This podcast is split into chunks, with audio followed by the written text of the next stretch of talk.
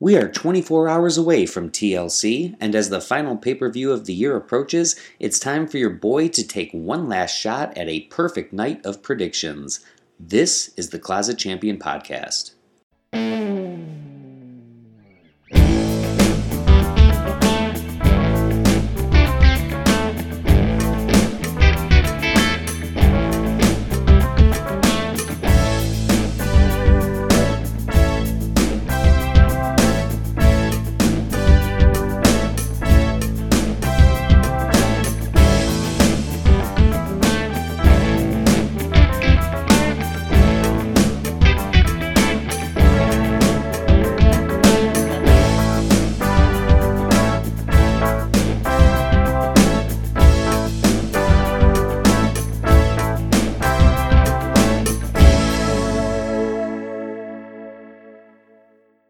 Hello, ladies and gentlemen, and welcome to the Closet Champion Podcast. I am your host, the reigning, rarely defending, highly disputed champion of wrestling podcasts, Mike Mueller. You know, fall was not very kind to my batting average, so to speak, but as we come stumbling toward the finish of 2020, WWE has given me one last shot to put up some all star numbers, so we're going to see how good we can do tell you I'm definitely looking forward to 2021 and putting all of this in the past. And I will say that I seem to be especially terrible this year at my NXT predictions. So perhaps my New Year's resolution should be to focus a little more on NXT, and I plan on doing just that. But now is not the time for that. Now is the time for some tables, ladders, and chairs predictions. So let's get on with it. First up, we have Sasha Banks versus Carmella for the SmackDown Women's Championship. And I'm doing this match first because I want to get it out of the way. I do not care about this match, not even a little bit. Uh, the new Carmella does nothing for me. This rivalry does nothing for me. Sasha Banks seems to be in a holding pattern of sorts, which I'm fine with. There's worse people uh, to be having sort of minor title defenses than Sasha Banks. She always puts on a good match, so I'm fine with that. But I just don't think there's anything here worth talking about. I mean, Carmella can go in the ring more than people probably give her credit for. But even if this turns out to be a good in ring match, there's just no substance here. I just, I don't know that that whole champagne toast thing that they tried to do on SmackDown was really bad, as was Sheamus's toast that he tried to do to Jeff Hardy several months ago. Uh, I think WWE just needs to learn no more toasts. There, it's not good uh, unless you're at a roast or at the Hall of Fame induction ceremony. I don't think there's any room for toasts inside a wrestling ring. It always is lame. It it always is a very meh segment, and the one on Friday was no exception. Uh, that being said, I just I don't think we're at the peak of the Sasha Banks storyline, and like I just don't I don't see how Carmella wins here, and how that's good storytelling if Carmella does win here. I think we have to build back up, probably toward her versus Bayley at WrestleMania. I still want to see that, uh, but this is that lull that I was talking about that I thought Bayley would be doing. I thought it was going to be Bayley doing it. Turns out it's Sasha Banks who's kind of in this holding pattern, at least until the Royal Rumble, where I think the rivalry is going to pick up again. Uh, but for now, let's just have Sasha have a good match and get the win. Coming up next, we've got uh, New Day versus Hurt Business. And unlike Sasha versus Carmella, I'm actually really pumped for this match. I've been enjoying the singles matches that all four of these guys have been putting on on Raw recently, and all of these guys can go in the ring. You know, it, it's really saying something when the least athletic guy in the ring is Shelton Benjamin. So, all fantastic workers. I'm not seeing a ton of shakeups in this pay per view as far as titles go, but I feel like if there is a good spot for a title change, it's right here. I like the idea of the Hurt business holding a lot of gold. It makes sense for their characters to do so. I think Lashley as US champion has been a really good move. It's definitely elevated his status in the company, at least for the time being. But if we want to create a new star out of the New Day, it's going to be Cedric Alexander. And I think having him as tag team champions right now is kind of perfect. Uh, beating the New Day, it's it, it still means something but New Day is also still beyond reproach. It's a weird situation where it means something to beat the New Day, but it doesn't hurt the New Day if they lose. It's a weird dynamic, but I feel like that's what we have when you've been around and at the top for that long. That's sort of the role that you get in. It's they're sort of in a uh, John Cena, uh, Charlotte Flair kind of role where they can win and lose a ton, and neither is surprising and it always makes somebody if they do lose to them it seems like. So if you want to make the hurt business doing it against the new day is fantastic. The new day's on their 10th tag team championship. I think they're going to have a good 12 to 15 before they're truly done as a team. And in order for that to happen they're going to have to drop it a couple more times. So why not here?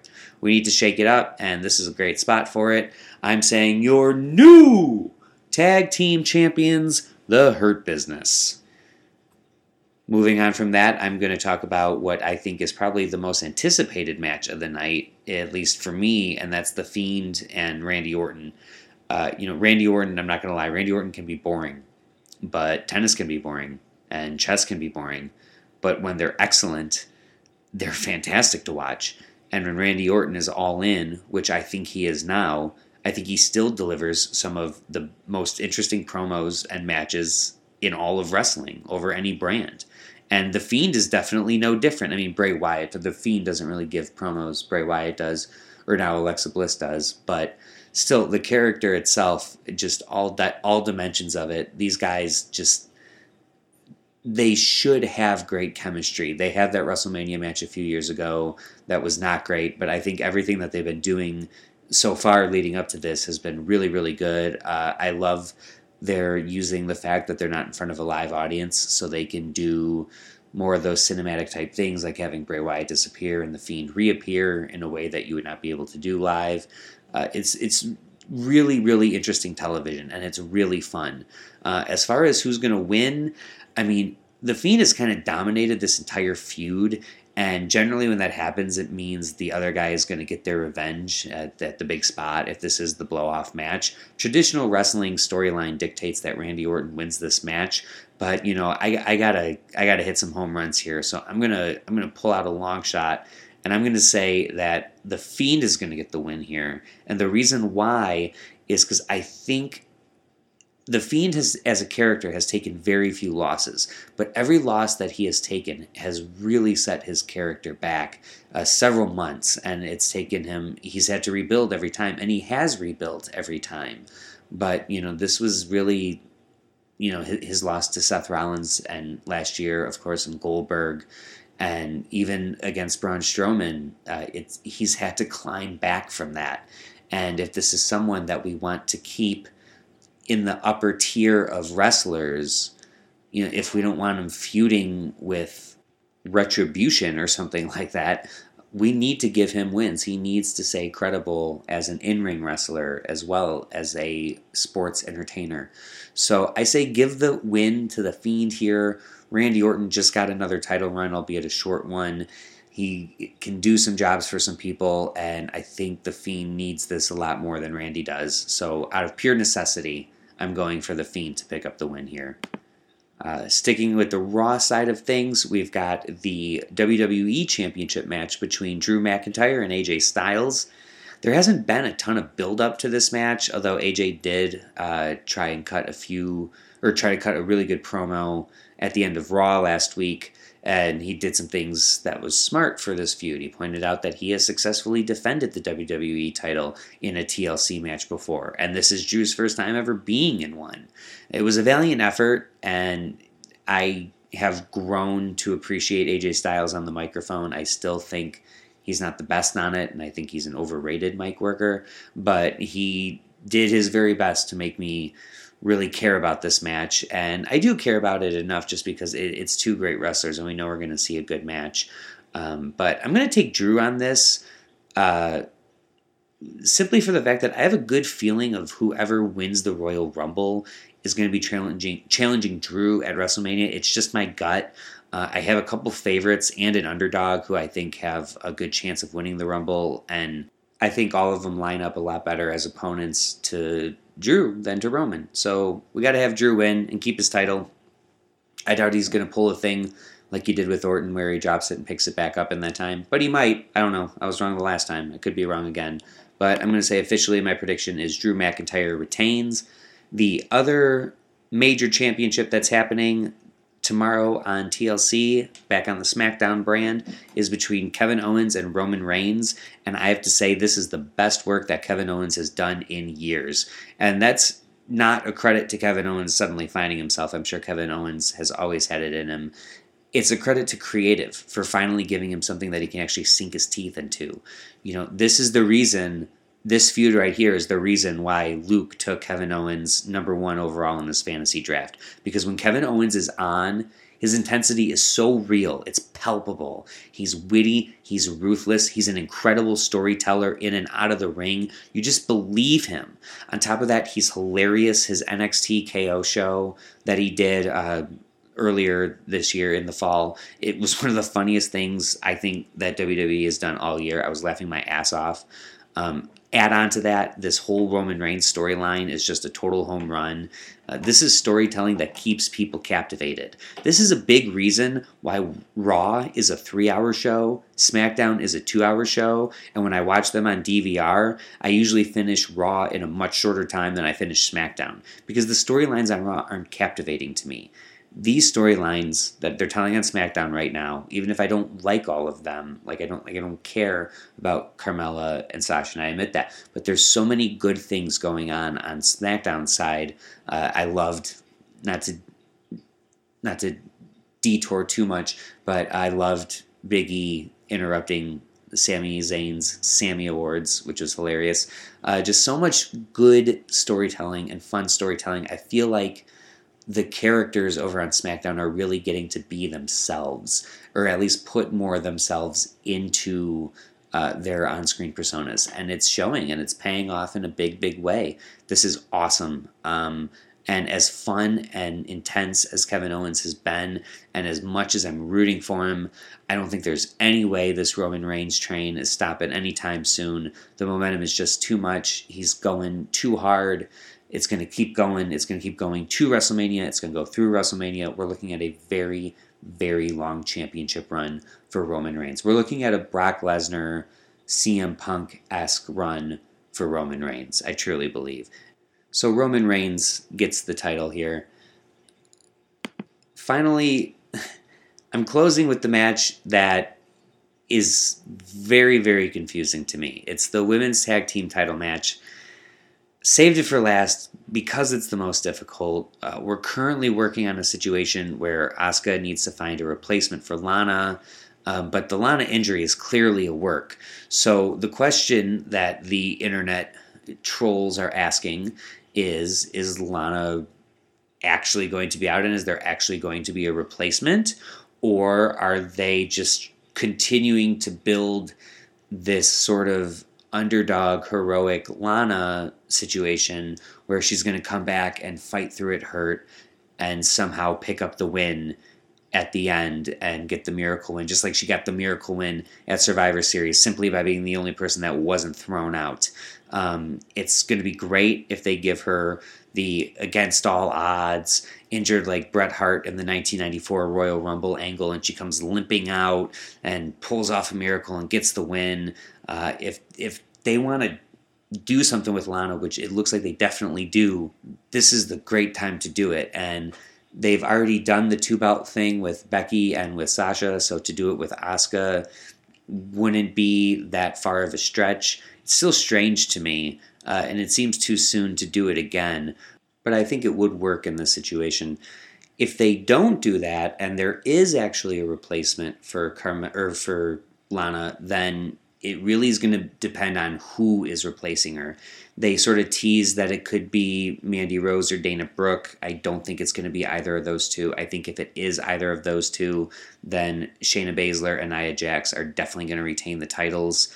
Uh, but another name that's been thrown out that's really interesting is Charlotte. And while I am having a hard time believing that the way that they would bring Charlotte back is to win the tag team titles with Asuka, it could also make sense if they want to set up a future Charlotte versus Asuka rivalry. You know, you, you have the team get thrown together and win the tag titles, and then chaos ensues. It's a story that's been told a million times for a reason. It works. And that could be something that they want to do. And it seems like it's about time for Charlotte to come back. I still think she's going to come back a little bit later, maybe in about a month or so, but it wouldn't totally shock me to see her come out here. And if she does come out, her and Asuka are definitely going to win, I think. I don't think there's any way Charlotte comes out and they lose this match. But if it's someone like Dana Brooke or or Mandy Rose or someone like that, then I think definitely uh, Nia Jax and, Shayna Baszler will keep it. I don't really know what they're going to do with either of them after that. After they break them up, uh, it seems like they've sort of run their course. It's turning sort of into the Nia Jax show, and Shane is just sort of there and that's not a good thing. When you have a hodgepodge tag team like that anyway you got to really make sure you're highlighting both of them and i don't think they've done a good job ever of doing that and this might be time to sort of end that experiment let them do something new give them some new rivalries give them a fresh face maybe move one of them to smackdown but i'm i i was to say i'm over Nia and shayna but i was never under Nia and Shayna. I, I never was a fan of it. I want to see him lose here, so I'm going to pick him to lose here. I think Asuka and her mystery partner get the win. I think the mystery partner is most likely going to end up being Lana, but on the off chance it's some miracle comeback like Charlotte or something like that, I think we're going to see it anyway. So official prediction is new tag team champions both in the men's and women's division. I've got Asuka and her mystery partner picking up the new tag team women's tag team titles. And then I've also got the Hurt Business getting the men's tag team titles. Other than that, I've got uh, redemption, retention with Sasha Banks, Drew McIntyre, and Roman Reigns all holding on to their titles. And then in the odd grudge match that's on the card, I've got The Fiend picking it up. So that's Fiend, Hurt Business, Sasha Banks, Drew McIntyre, Roman Reigns, Asuka, and her mystery partner all getting wins tomorrow night on TLC. And that's going to be it for this episode, ladies and gentlemen. Short and sweet, cut and dry. I'm going to be back one more time before the end of the year with my top 10 TLC matches. I was going to release it before. I've got the list, but I'm saving it because I'm really hoping that Roman Reigns and KO do a good enough job to make it on the list. My number 10 and my number 9 are definitely shaky, and I can see a little switch up happening. So I'm going to save that. I'm going to record it uh, probably Monday. So expect another episode very soon. But until then, I am your reigning, rarely defending, highly disputed champion of wrestling podcasts, Mike Mueller. I'm going to take the countout loss and get out of here with my belt. Good night, everybody.